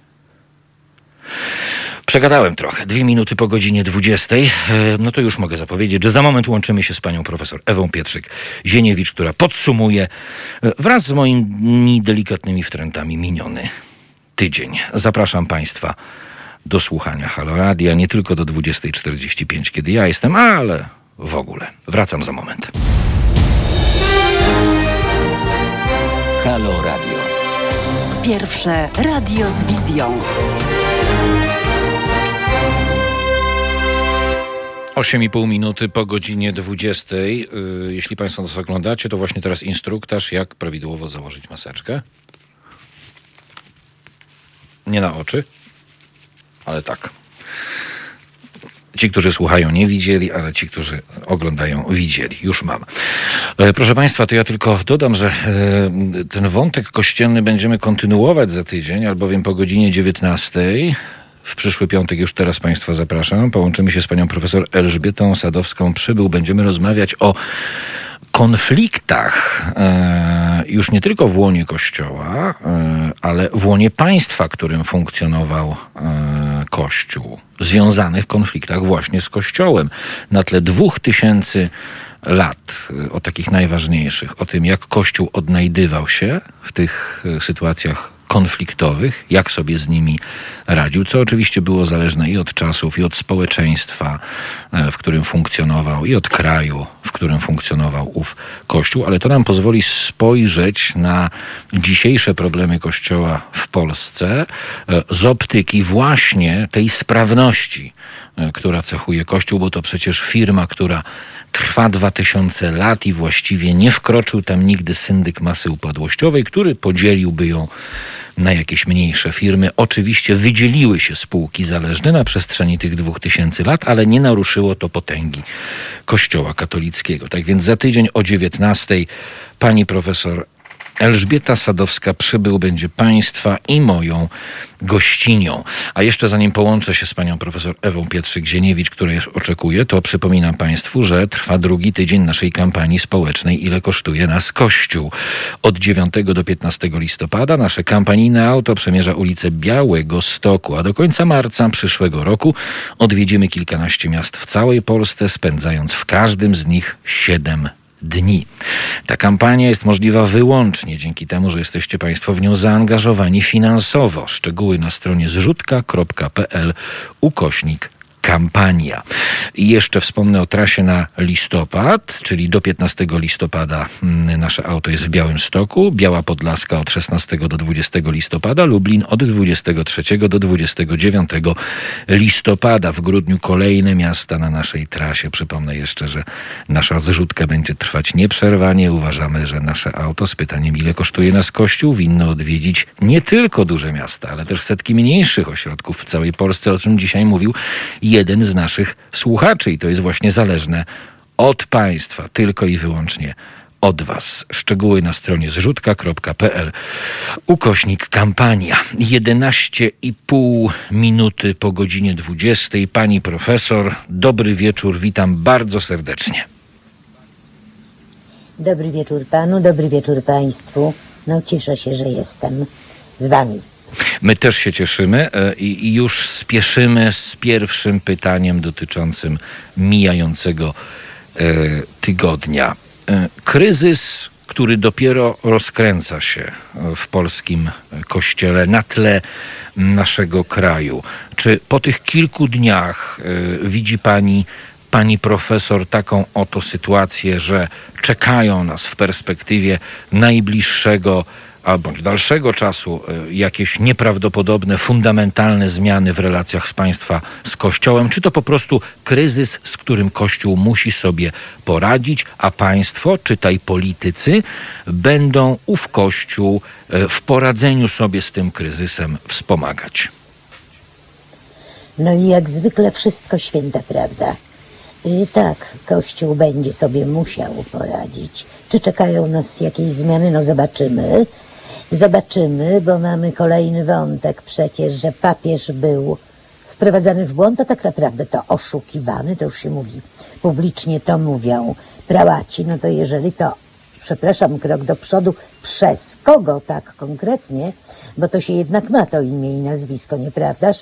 Nawet jeśli się jest y, y, y, wysokim dostojnikiem. Pani profesor, przepraszam, ale wejdę w słowo. Wierzy pani w to, że e, Karol Wojtyła mógł być tak skutecznie odgrodzony od rzeczywistości, żeby nie trafiały do niego absolutnie żadne sygnały dotyczące tych wszystkich patologii, e, które w Irlandii, przypomnijmy, na światło dzienne zaczęły wychodzić już w latach 70. w Tak. Polsce od niedawna. Nie, nie, to było tak, że na pewno trafiały. No tutaj to muszę być bezpardonowa. Natomiast najpierw nie wierzył, jak sądzę. Potem chyba nasz wielki Polak padał ofiarą takiego przeświadczenia. Ono jest bardzo obecne w naszym sposobie myślenia. Nie tylko w naszym, ale w naszym zwłaszcza. Że w imię instytucji i w imię dobra Kościoła jako całości, tak jakby taki byt istniał, to tam na pewne rzeczy, no cóż, no trzeba, nie to nawet, że przymknąć oko, ale powiedzieć trudno, nie będziemy tam tego jakoś yy, rozbierać, wyciągać na światło dzienne. Yy, Wreszcie przez ostatnie lata, to zresztą było widać, tylko nikt o tym nie mówił, bo to u nas nie wypadało, a waszego radia jeszcze nie było po prostu. Tak się troszkę uśmiechnęłam teraz. Widać było, że y, papież Jan Paweł II, y, no co tu dużo mówić, nie jest, do końca nie włada sobą. Po prostu był już bardzo chory, bardzo y, wiekowy, to nie chodzi o metrykę, tylko także co zużycie no, organizmu, w tym szarych komórek niestety. No teraz jestem bardzo już ostry, ale tak to trzeba powiedzieć. No i po prostu rządzono za niego. Zresztą być może również i z tych powodów pan kardynał Dziwisz tak się bardzo opiekował papieżem, prawda, bo pokąd życie Jana Pawła i jego takiego niedowładu, nieogarniania tego, czym zajmować się powinien i co rozsądzać powinien, no potąd hulaj dusza. Ja już nie chcę powiedzieć, że piekła nie ma, ale naprawdę tak. I po prostu rządził kościołem wcale nie ten, który do tego rządzenia był przeznaczony. Po prostu papież był już jednak daleko, żył bardzo w swoim świecie, schorowany człowiek, a koło niego, no, no ta kamaryla się zawiązała. Jak się okazuje, kamaryla tyleż mocno powiązana tam wewnętrznie ze sobą i tutaj trzeba by powiedzieć, no niestety też orientacją seksualną powiązana, a już mamy i takie enuncjacje, jeśli chodzi o naszych biskupów kolejnych i nie tylko biskupów, ale w każdym razie powiązana interesami y, niesamowitymi. Tu jedną uwagę chciałabym, jeśli redaktor pozwoli. Tak, oczywiście. Y, mogę? Tak, tak. Jak ja tak słucham, jak tam w wywiadzie opowiada ten czy inny prałat, ostatnio akurat pan biskup Dziwisz, to redaktorze, czy pan wie, że on może mówić prawdę, tylko pytać się boją? Bo jak przeanalizowałam te odpowiedzi, on mówi, nigdy nie brałem żadnych pieniędzy za y, udostępnienie tam, prawda, tej mszy prywatnej Ojca Świętego. To prawda, nie za to brał. W tym momencie powinno być dobrze. A w ogóle brał pan pieniądze, jeśli tak, to tak konkretnie za co? I wtedy by wyszło, że za to, że jest taki śliczny. Nie, to były prezenty, a za to, to za tamto to on w ogóle nie brał. A czemu pani zdaniem dziennikarze nie dopytują, pani profesor? Panie redaktorze, że w ogóle zaczęły się tego rodzaju wywiady i pytania, to już jest sukces, wie pan. No ale wiatr się zmienił, Bo- dlatego się zaczęły. Tak, to prawda, zmienił się też wiatr wiejący w, Watyk- w Watykanie, co zresztą pokazuje, że niekoniecznie ktoś ma dużo bardzo lat, to zaraz musi y, myśleć nieostro. No to dobrze zresztą, że, że i to widzimy. Natomiast, że w ogóle coś takiego się zaczęło, przecież nie wypadało y, y, tykać kościoła, bo to by od razu człowiek za świętokradcę robił. Sam No to, sam to przechodziłem przez lata, pani profesor. Redaktorze też mi się zdarzało, y, ale jest druga sprawa, że nikt nas nie przygotowywał. I tutaj to jest wina tej, tej lewej strony, y, tych, którzy niekoniecznie y, są, prawda, no powiedzmy, których światopogląd jest idealistyczno-katolicko, polsko-kościółkowy, no tak nazwijmy, nie przygotowywali do tego, że Kościół to instytucja i że niekiedy właśnie dlatego, że człowiek jest świadomym katolikiem, zaangażowanym i wielbiącym Boga i Syna Jego, że właśnie dlatego powinien być zdecydowanie przeciw tej instytucji, która się u nas ulęgła. Naprawdę. Tu powinno to być stawiane ostro. To są dwa różne sensy, to są dwa różne byty. Właśnie dlatego, że się Boga miłuje, wielu progu kościoła nie przekracza, bądź z niego występuje. To są ci nasi neofici, niekiedy naprawdę bardzo religijnie zaangażowani.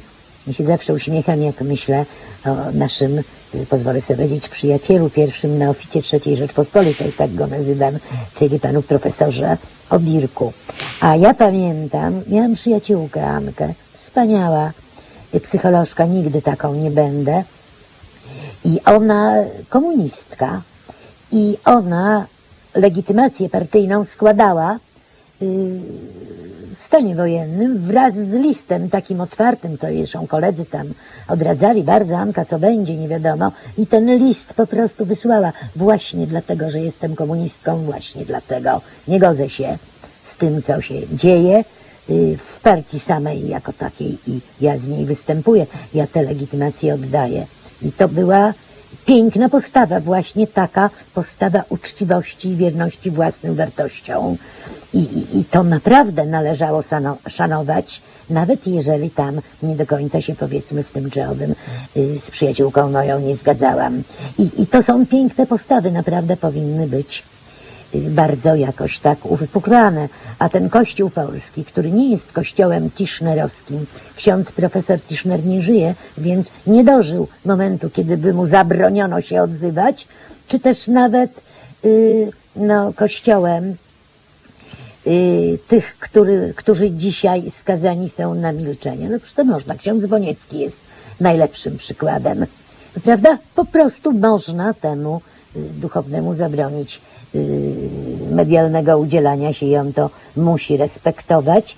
I, I tu powinniśmy krzyczeć Boniecki, gdzie, gdzie piękna myśl tischnerowska. Kościół po, polski, który odcinał najpiękniejsze gałęzie swej myśli humanistycznej, musi być jakoś tam, jako instytucja poddawany Pani profesor, już niezależnie od tego, że, jeśli że wywołuje- tam są i łapówy, i pedofilia, i co Ale jeśli wywołuje pani y, postać y, księdza Bonieckiego, no to nie sposób nie zastanawiać się, czy taki oto Boniecki również nie wiedział, co się dzieje. Przecież czasu stosunkowo dużo spędzał e, w Watykanie.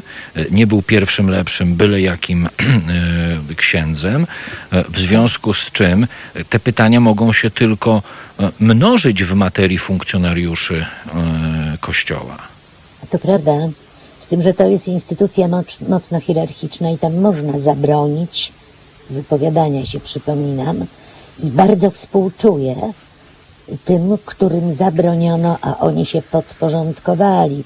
Być może trzeba by powiedzieć, przy całym szacunku do niektórych z tych postaci, że bardziej są, byli, są członkami instytucji hierarchicznej niż Kościoła Bożego, bo to naprawdę są dwa byty już na dzisiaj na pewno, a, a u nas to w stu procentach. Pani profesor, przejdźmy na Naprawdę to chwilkę do polityków i to szczególnie polityków opozycyjnych, jeśli pani e, pozwoli. Jak w perspektywie czasu pani zdaniem e, na to, co dzieje się obecnie z Kościołem w Polsce, będzie reagowała koalicja obywatelska? Bo o lewicę, o lewicę nie pytam, e, ponieważ ona nie ma szans na przejęcie e, władzy w najbliższym e, czasie. Natomiast koalicja obywatelska no chce i załóżmy, że się stara. Słabo jej to wychodzi. Ale jak pani zdaniem politycy koalicji obywatelskiej, jeśli zostaną zmuszeni e, przez opinię publiczną i nielicznych dziennikarzy, będą się odnosić do tej sytuacji Kościoła w Polsce? Najpierw zdanka o lewicy, że w tym kształcie, w którym dzisiaj ją oglądamy, władzy nie przejmie, to. Z mojej perspektywy i dobrze, bo miałabym poprzed, y, bardzo duży rozdrab wewnętrzny, bo ja się mam za y, os, y, kobietę lewicy, tak to by zabrzmiało pewnie, no człowieka lewicy, natomiast nie wiem, czy poparłabym, nie, raczej bym chyba nie poparła akurat w obecnym kształcie tej formacji politycznej, a to z wielu względów, a jeśli chodzi o koalicję, a wie pan, sama jestem ciekawa, bo tam część osób się po prostu i zwyczajnie boi, redaktorze. Ale bać się do tego stopnia, pani profesor, żeby nie reagować nawet na postulaty e, ogólnopolskiego strajku kobiet, popierając e, protesty kobiet, bo to jest, to jest, jakiś, e, to jest jakieś rozdwojenie jaźni, ja mam wrażenie, w koalicji obywatelskiej. Bo Jest. z jednej strony popierają strajk kobiet, ale z drugiej strony do postulatów dotyczących Kościoła w ogóle się nie odnoszą. Tam jest tabula rasa. Stąd mówię, po prostu boją się, że nagle staną się niepoprawni politycznie, że nagle będą atakowani za to, że, yy, yy, że są lewakami albo i komuchami. Jakież to modne, prawda? No zobacz, co ty się do kościoła czepiasz, a ty komuchu paskudny. Ale jeden. współcześnie chyba Przecież my na to niepoprawność, lat. ale współcześnie chyba niepoprawność polityczna na pewnym etapie stać się musi poprawnością. I jeszcze nie w tej sferze. Jeszcze nie pora, jeszcze nie czas, jak pisała Marysia Konopnicka w książce o krasnoludkach. Zresztą jeszcze nie. Jeszcze jednak to jest taki bardzo mocny kaganiec, który, zwłasz, który mają ludzie zwłaszcza jakoś tam związani z Kościołem katolickim. Redaktorze, tutaj od tej strony patrząc nam jest łatwiej. Bo ani pan, ani, i to mówię otwarcie ja, akurat z tą instytucją związani nijak nie jesteśmy. Ba, nawet bywamy na bardzo ostrej kosie z tą instytucją, prawda? I to wypowiadając się publicznie, czy to miło tam komu słuchać, czy nie miło. No ale przecież nasi politycy są tylko reprezentacją narodu. Niektórzy z małych miejscowości, niektórzy z niewielkich środowisk, tacy, znaczy ja wiem, intelektualiści małomiasteczkowi, nikogo nie obrażając. Każda y, mała społeczność ma takich swoich, no, y, przedstawicieli, z których jest jakoś dumna. No a tam to wszystko jest jednak bardzo mocno podporządkowane takiemu sposobowi myślenia, który mówi, że jeśli tykasz Kościół, to znaczy, że wadzisz się z Bogiem. My naprawdę jak gdyby przyzwalaliśmy przez lata na to, żeby te dwie jakości się utożsamiały były. Zatem, jeśli ktoś nawet po cichu mówi, macie rację, to, to głośno tego nie powie, ale też, panie redaktorze, jak pod tym kątem przeanalizować protesty kobiet, to proszę zauważyć, i pan się tu pewnie ze mną zgodzi jakoś, że tam jednak dochodziło do zachowań ekstremalnych. No, czegoś, co można by nazwać ekscesem, jakby się kto uparł. Ale to przecież dlatego, że to wahadło tak się waha że dobrze, to już jeżeli zrywamy tę zasłonę i występujemy otwarcie przeciwko Kościołowi, no to idziemy na całość. Również i w sferze emocji i nie tylko ten poziom ratio y, nam przewodzi. Y, przecież to tak było, gdybym tam być mogła, to bym niekiedy krzyczała dziewczyny, nie, nie, spokojnie, wyhamować.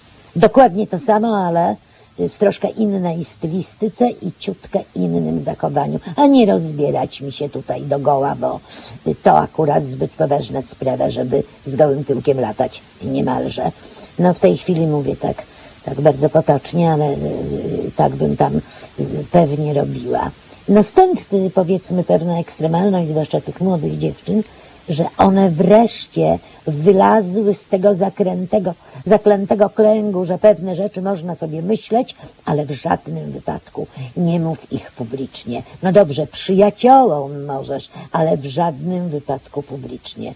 No dobrze, no to jak już te zasłony zerwały i okazało się, że można publicznie, no to niekiedy, jeśli chodzi o y, pewien zespół zachowań, poszły rzeczywiście te pół kroku, krok za daleko, niosły emocje, bo gdyby pamiętały, że przecież y, takimi zachowaniami dadzą świetną pożywkę, takie wielkie żarcie tym wszystkim, którzy się na protestujące y, niewiasty rzucą, to by przecież same przyhamowały. Pół kroku. Jeden Pani- mały kroczek. Pani profesor, a zgodzi się pani, ale zgodzi się pani z tym, że gdyby nie te emocje, to nie byłoby też takiej aktywności e, w materii tych e, protestów. Przecież ta aktywność została in plus oczywiście zbudowana właśnie na bazie tych wyjątkowych emocji. tych emocji. I ma pan rację, i dlatego to musiało być takie, jakie było. I ja to rozumiem i y, jakby no y, towarzyszę y, z całego serca wszystkim tym protestom jako żywo. Więc tu się z panem jak najbardziej zgodzę. No co nie zmienia faktu, że to wielkie żarcie, ta uczta dla różnych prawicowych panów, on chyba Jan Kowalski się nazywa ten pan wiceminister. Ile razy go widzę, to już wiem co będzie. Jaż mi się, wie pan, Szczecina na kręgosłupie jeży, że jakimś takim postaciom tam się y, ten stół nakrywa. To można spokojniej, podobnie jak można w spokojnym wywiadzie y, przerwać taki ten. Nigdy nie brałem pieniędzy za, y, wstępowałem za y, wstęp na mszę do, pan, do Ojca Świętego. A za co pan brał? Czy mamy to rozumieć, że nigdy ja ani grosza, czy po prostu za to nie, czy jak to mamy zrozumieć? Pociągnąć wątek. No ale to by znowu było takie zerwanie zasłony. Jak brzydko, jak, jak jacy brzydko wychowani byśmy byli. Boimy się takich ocen, naprawdę. Bo ja już słyszę, na tym stole by się pokazało, jak poważny dziennikarz mógł tak zapytać y, y, y, przyjaciela długoletniego y, Jana Pawła, II, y, papieża Jana Pawła, prawda? No i to po prostu to trzeba odrzucić. Zrywać na spokojnie tę zasłonę. Pani profesor, ale, Troszeczkę, troszeczkę mniej emocji. ale są też... Więcej twardości takiej No żelaznej. właśnie, no właśnie, nie ale, emocji, ale, są tak? też, ale są też jeszcze, ale są też y, mm, jeszcze inne emocje, które się tutaj ujawniają. Ja bym na chwilkę został przy e, kwestii mm, dziennikarzy, o których, e, o których rozmawiamy. E, co musi się Pani zdaniem w perspektywie mm, czasu stać, żeby, jak to tak się ładnie mówi, en general, jakoś mam to w głowie ostatnio, e, dziennikarze w Polsce wstali z kolan, żeby wstali z kolan, żeby zaczęli pełnić swoją misję stojąc na dwóch wyprostowanych nogach, a nie ciągle gdzieś uginać te kolana. Panie redaktorze, no skomplikowana sprawa, ale no próbujmy.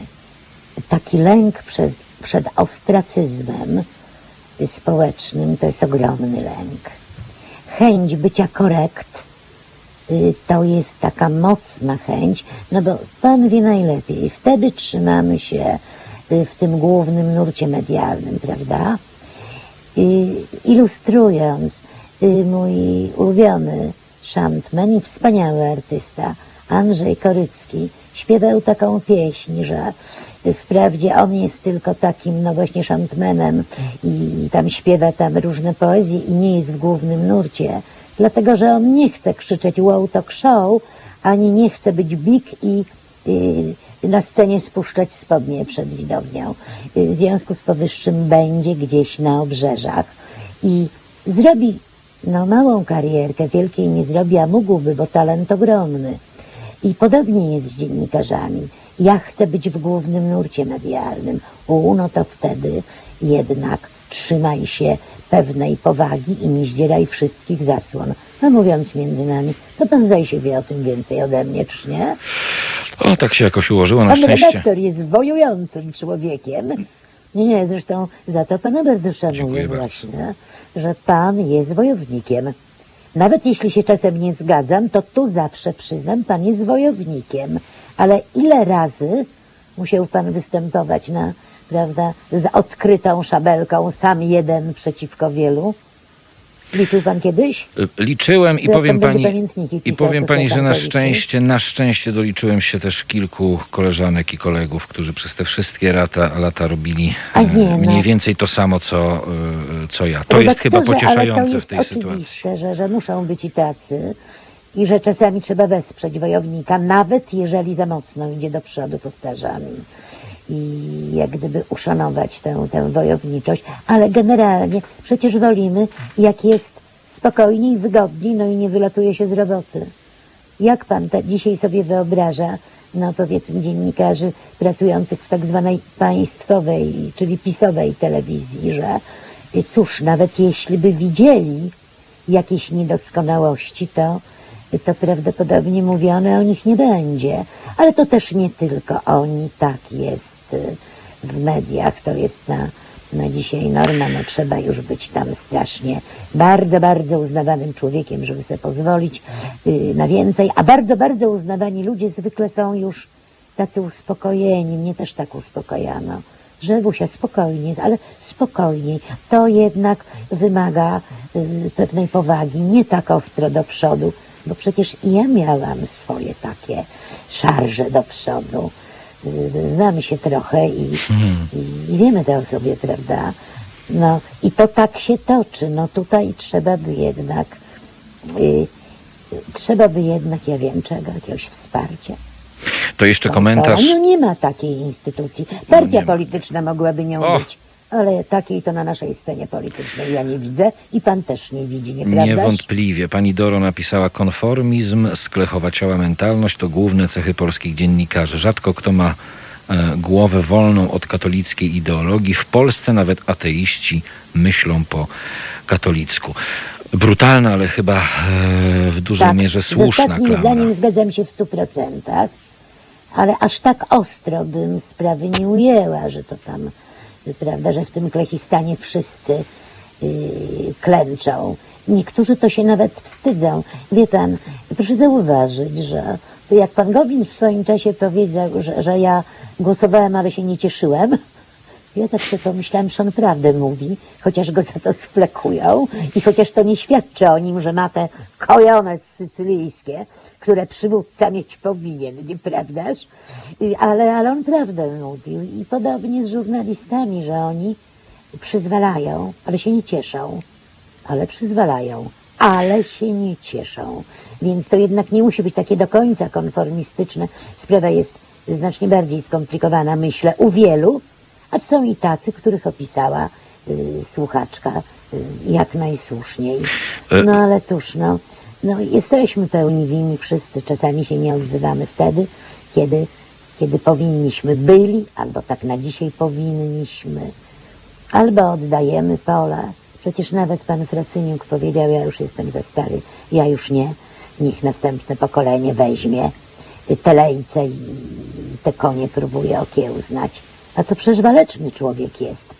No ale w pewnym momencie ma się dosyć, zwłaszcza jak ciągle kąsają po łydkach i nie tylko, prawda? Stuprocentowa racja. Pani profesor, wróćmy, e, jeśli pani pozwoli, do m, kościoła. Ja bym na nieco inne pole e, m, nasz dyskurs e, sprowadził. Jak z punktu widzenia e, takiego klasycznego, kryzysowego PR-u, którym również się pani zajmuje zawodowo, radzi bądź nie radzi sobie w tej chwili polski kościół? Panie redaktorze, zdumiewający sposób sobie nie radzi, bo milczenie to już jest tutaj za mało. A Kościół przyzwyczaił się jakby co milczeć i z wysoka patrzeć, że to, to w ogóle nie warto słuchać. Ktoś tutaj, jakieś pieski poszczekują. I nie widzi, że to już nie są pieski, które poszczekują, że to idzie taka fala, gdzie się będzie trzeba ze smokami zmierzyć.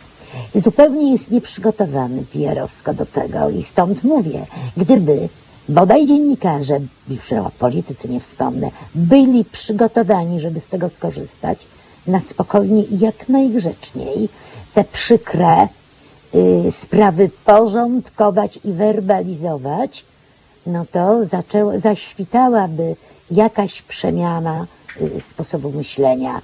Bo na dzisiaj to mamy rzeczywiście taki borynowy, że ksiądz dobrodziej jest absolutnie poza y, wszelką krytyką i, i to dominuje. A, że, a czy Kościół sobie, no sam pan widzi, że sobie nie radzi. Zresztą hierarchowie tylko ci, odzywają się tylko ci, którzy muszą. Ale dlaczego sobie nie ci, radzi? Pani profesor, dwa tysiące, przepraszam, dwa tysiące lat doświadczenia, Tak. e, z niejednego e, pieca chleb wyjmowany i e, jedzony. Przecież nie takie kryzysy na przestrzeni swojego istnienia Kościół był w stanie Nie, to- pokonać. Pan, przepraszam, pan powiedział Kościół, a ja zrozumiałam, niech pan zobaczy, freudowskie, Kościół polski.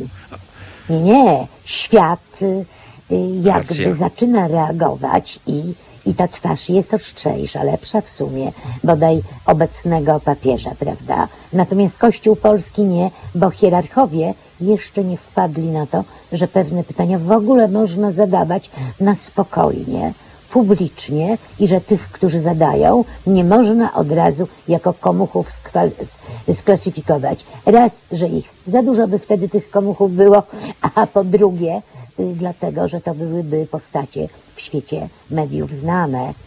Takie się rzadko odzywały do tej pory, to raczej było ekstremalnie, prawda? Nawet wśród profesury, no to jednak profesor Hartman, z którym nie zawsze się zgadzam, no ale jednak odważnie do przodu, to mu zawsze przyznam, ale potem długo, długo nic. Potem profesor Środa, flekowana zresztą za to, ale też y, tak y, nie zawsze i nie we wszystkich sprawach.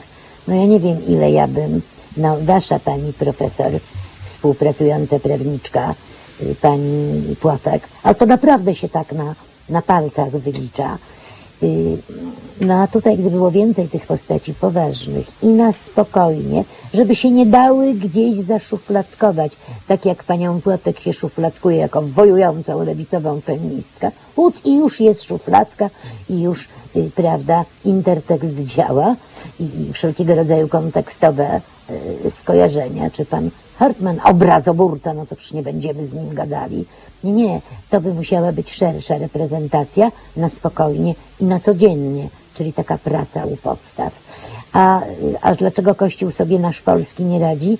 Powtarzam, proszę przeanalizować raz jeszcze pana y, kardynała Dziwisza. Celowo mówię pana, y, a nie ojca. Przecież on był w ogóle zdumiony i tam nawet jak można, takiego patriotę jak ja, tyle lat służby, jak w ogóle można podejrzewać. A jak zrobiłem, to też jak można podejrzewać. A jak kłamałem, no, to też jak można podejrzewać. Przecież ta zwoistość wybrzmiewa. No a to oznacza, nie radzę sobie. A czy retorycznie poradził sobie? Nie, za to i za to nigdy nie brałem. I ja mu wierzę. Brał, bo jest piękny i mądry. Brał, bo, bo dawali. Brał, bo co was to obchodzi, za co. Ale akurat za to nie. To zawsze można. Więc tak jakoś rzecz widzę na dzisiaj, ale to rzeczywistość szybko zmienna.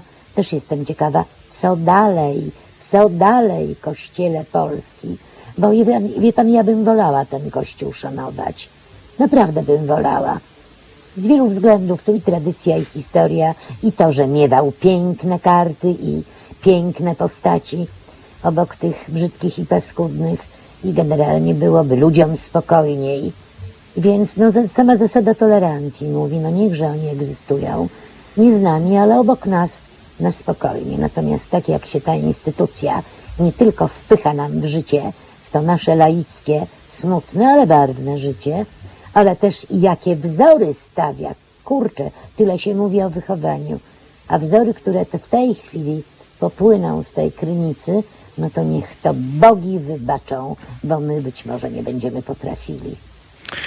Pani profesor, kończąc nasze dzisiejsze spotkanie, wróciłbym jeszcze na chwilkę e, do mediów, bo to pytanie zostawiłem sobie na koniec. To są moje osobiste przemyślenia, jeśli pani i państwo pozwolicie. Ja w swojej pracy wychodzę z założenia, że nie ze wszystkimi należy rozmawiać. Pod uwagę można brać należy brać, może tak bym powiedział, należy brać bardzo różne opinie, czasem bardzo skrajne, ale nie oznacza to, że musimy jako dziennikarze rozmawiać z ludźmi, których nie cechuje wrażliwość społeczna, poszanowanie demokracji, wspólnoty, odmienności, inności, akceptacja tych inności. Z takimi ludźmi rozmawiać nie należy. Czy i co Pani zdaniem, jeśli przychyla się Pani do tego, co powiedziałem, bo może się Pani nie przychyla, a jeśli przychyla się Pani, to czy i co musi się zdarzyć e, w polskich mediach, żeby raz na zawsze polscy dziennikarze, wzorem nie ukrywam tego swoich zachodnich kolegów, przestali rozmawiać z ludźmi, którzy działają absolutnie nie na rzecz wspólnego dobra. No znowu szeroka jest sprawa redaktorza. Y, Jest tutaj logika w tym, co pan powiedział, ale tutaj to bym rzekła za metoda małych kroków. To może najpierw przestańmy rozmawiać, za, bo to chodzi o to zaniemówić ich. Y, takie złe by to może było, ale to nie od hierarchów. Tutaj kiedy się rozmawia po prostu, bo oglądalność rośnie wtedy, bo słysza, słuchalność rośnie z osobami typu pani Godek, czy tegoż cytowanego mojego ulubieńca, pana Nomen Omen Kowalskiego, Jana albo Janusza, chyba Jana, żeby było śmieszniej, i wszystkich Janów Kowalskich, przepraszam, bo ich jest wielu, o polityka i wiceministra i ziobrystę chodzi, no to już tu chyba go wskazałam, tego wiecznie wykrzywionego pana. Najpierw te postaci powinny nam nie psuć wizerunku świata, niechże tam gdzieś w komyszach sobie funkcjonują jak chcą, no a potem do przodu, a potem rzeczywiście do przodu i, i czy ja wiem, stawianie sprawy jasno. Nie, nie będziemy ga gadać z panem X-em czy Y-iem, bo, bo właśnie jest tak, że go nie szanujemy. No i wreszcie musi zostać reprezentacja, która jednak rozmawiać będzie. Wie pan, na zasadzie takiej psychologicznej czysto, że y, wielu nie musi, ale psycholog musi. Przynajmniej powinien. Na szczęście dziennikarz Y, formalnie tak. nie jest psychologiem. Więc i dlatego formalnie nie musi. No ale wie pan, tutaj wchodzimy na śliski grunt świata polityki. D- dopóki, no szeroka sprawa mówię, dopuszczamy do członkostwa w parlamencie, Sejmie czy Senacie, czy, czy w jakichś tam innych strukturach yy, państwowych, dopuszczamy pewne postaci, dotąd samym tym samym decydujemy się, że ktoś jednak będzie z nimi rozmawiał. Rzeczywiście dziennikarz nie musi, a przynajmniej nie każdy dziennikarz. Ale wie pani, musi, dlaczego o to pytam? Bo to się czy robi, bo to się robi w imię właśnie tego stania na fundamencie dziennikarskiego etosu, że trzeba z nimi rozmawiać. Ja to uważam za kompletną bzdurę. Uważam, że z takimi e, osobami jak e, e, pan Bąkiewicz, no po prostu nie powinno się rozmawiać, bo to jest jednocześnie promocja takich osób. Halo, halo, pani profesor, czy się słyszymy? Pani profesor, czy się słyszymy? Nie słyszymy się, ale to może jeszcze s, spróbujemy e, raz, żeby się z panią profesor e, pożegnać, bo i tak już musimy kończyć. Kwadrans do godziny 21. Jest pani profesor? Halo, halo. Nie ma pani profesor. To ja mam taką propozycję do państwa, żeby nie przedłużać. Zróbmy, zróbmy w ten sposób, że my po prostu zadzwonimy do pani profesor i się z nią bardzo ładnie pożegnamy. e, Pożegnamy e, przy pomocy nie e, naszych nadzwyczajnych środków technologicznych, dzięki któremu panią profesor słychać tak jakby prawie była w studio, ale pożegnamy się po prostu przez telefon. Tak, proszę Państwa, odpowiedzialność dziennikarska i stanie na fundamencie tosu dziennikarskiego moim zdaniem nie polega na tym, że trzeba ze wszystkimi rozmawiać. Na pewno rozmawiać nie należy i nie można promować ludzi, a co za tym idzie postaw, które szkodzą wspólnej sprawie całej Polski. Pani profesor, słyszymy się? Tak, panie redaktorze, już jestem. No niestety to jest epoka takich właśnie mediów. Nagle mi pan zniknął. Nie wiem, kto nas rozłączył. Zaczynam spiskową koncepcję Nie, tak się dzieje, pani jestem. profesor. Tak Tak się dzieje, wiem, tak niestety. się, tak się dzieje Musimy po prostu. Pani, No. pani profesor, no to Tak. właściwie y, y, ja zadzwoniliśmy do pani, żeby już bardzo nisko się pokłonić i pożegnać się, bo już czas nas niestety dogonił, chociaż to y, niezbyt gramatycznie brzmi. Y, Zapraszam za tydzień. Y, Czy przyjmuje pani zaproszenie? Panie redaktorze, stawię się, macie w tej chwili tę akcję taką bardzo, bardzo ciekawą. Jestem tutaj, to, to bodaj tym trzeba wes- wesprzeć, że się człowiek stawia na, na nie to, że na żądanie, ale właśnie tak elegancką prośbę takiego dżentelmena jak redaktor. Dziękuję. I oczywiście, że bardzo chętnie Dziękuję. y, porozmawiam, więc jeśli redaktor zaprasza, na pewno będę. No to z panią profesor słyszymy się w takim razie za tydzień. Państwa i moją gościnią była i za tydzień również będzie o godzinie 20. E, politolożka pani profesor Ewa Pietrzyk-Zieniewicz. A za dzisiaj dziękuję i za dobre słowo na koniec też dziękuję i za wsparcie naszej akcji Ile kosztuje nas Kościół. Również pani profesor dziękuję. Dziękuję pięknie, do widzenia panu, do widzenia państwu, do usłyszenia powinnam powiedzieć i wszystkim zdrowia. Wszystkiego dobrego i również zdrowia. Dziękuję pięknie. Proszę Państwa, 12,5 minuty do godziny 21. To ja przypomnę, już Państwo słyszeliście, że za tydzień o 20 słyszymy się z panią profesorową Pietrzyk-Zieniewicz, a o 19 w piątek za tydzień zapraszam na spotkanie z panią profesor Elżbietą Sadowską. Przybył, będziemy rozmawiać o tym, jak Kościół konfliktował się z władzą i społeczeństwem na przestrzeni bardzo, bardzo, bardzo wielu lat e, w perspektywie swojego funkcjonowania. Ale to za tydzień o 19. Serdecznie Państwa zapraszam. Dziękuję dzisiaj za uwagę. Pamiętajcie o naszej akcji zrzutka.pl ukośnik kampania, ile kosztuje nas Kościół i pamiętajcie o nas, bo tylko dzięki Wam możemy się nadal rozwijać, nie tylko działać, bo duże zmiany, o nich do końca roku będziemy mówić na antenie, dużo nowości od 1 stycznia 2021 roku, ale na razie o tym jeszcze sza, bo się dzieje. Na przykład to, że jutro o godzinie 9 Iwo Wuko i Krzysztof Dałkrzewicz zapraszają na poranny sobotni program. A więc jutro w Halo Radio o godzinie 9 Iwo Wuko i Krzysztof Dałkrzewicz, który dołącza do naszego zespołu, ale nie tylko. On oczywiście. Dużo dobrego przed nami. Dziękuję Państwu jeszcze raz pięknie za uwagę, życząc spokojnego weekendu, dobrej nocy i zostańcie z Halo Radiem.